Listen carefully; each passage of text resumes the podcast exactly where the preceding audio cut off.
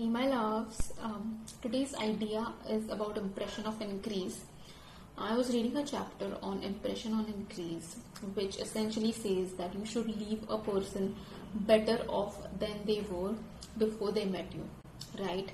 And how you can leave people with an impression of increase is in a very superficial way. The best way first is you can compliment them or anything like that, which is going to make them feel good about themselves, right?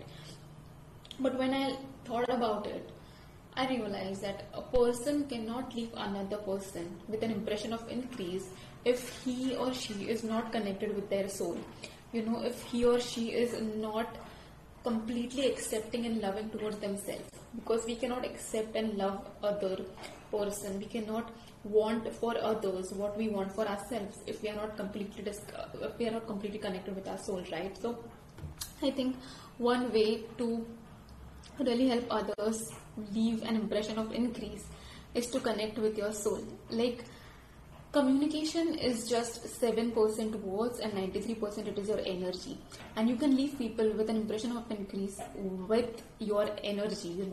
You know when you just meet a person and you just like their vibe, it's not that they speak something, but you just love to be around them. That is what it means to leave an impression of increase. You just love to be around them. It is because of their energy.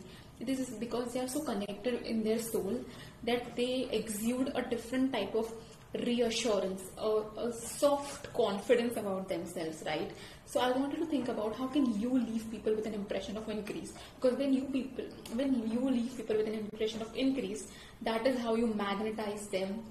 That is how you get what you give out. So that is how you magnetize abundance towards you. That is how you are becoming a magnet for abundance, not only in terms of financial terms, but in all aspects of your life. So hope this helps.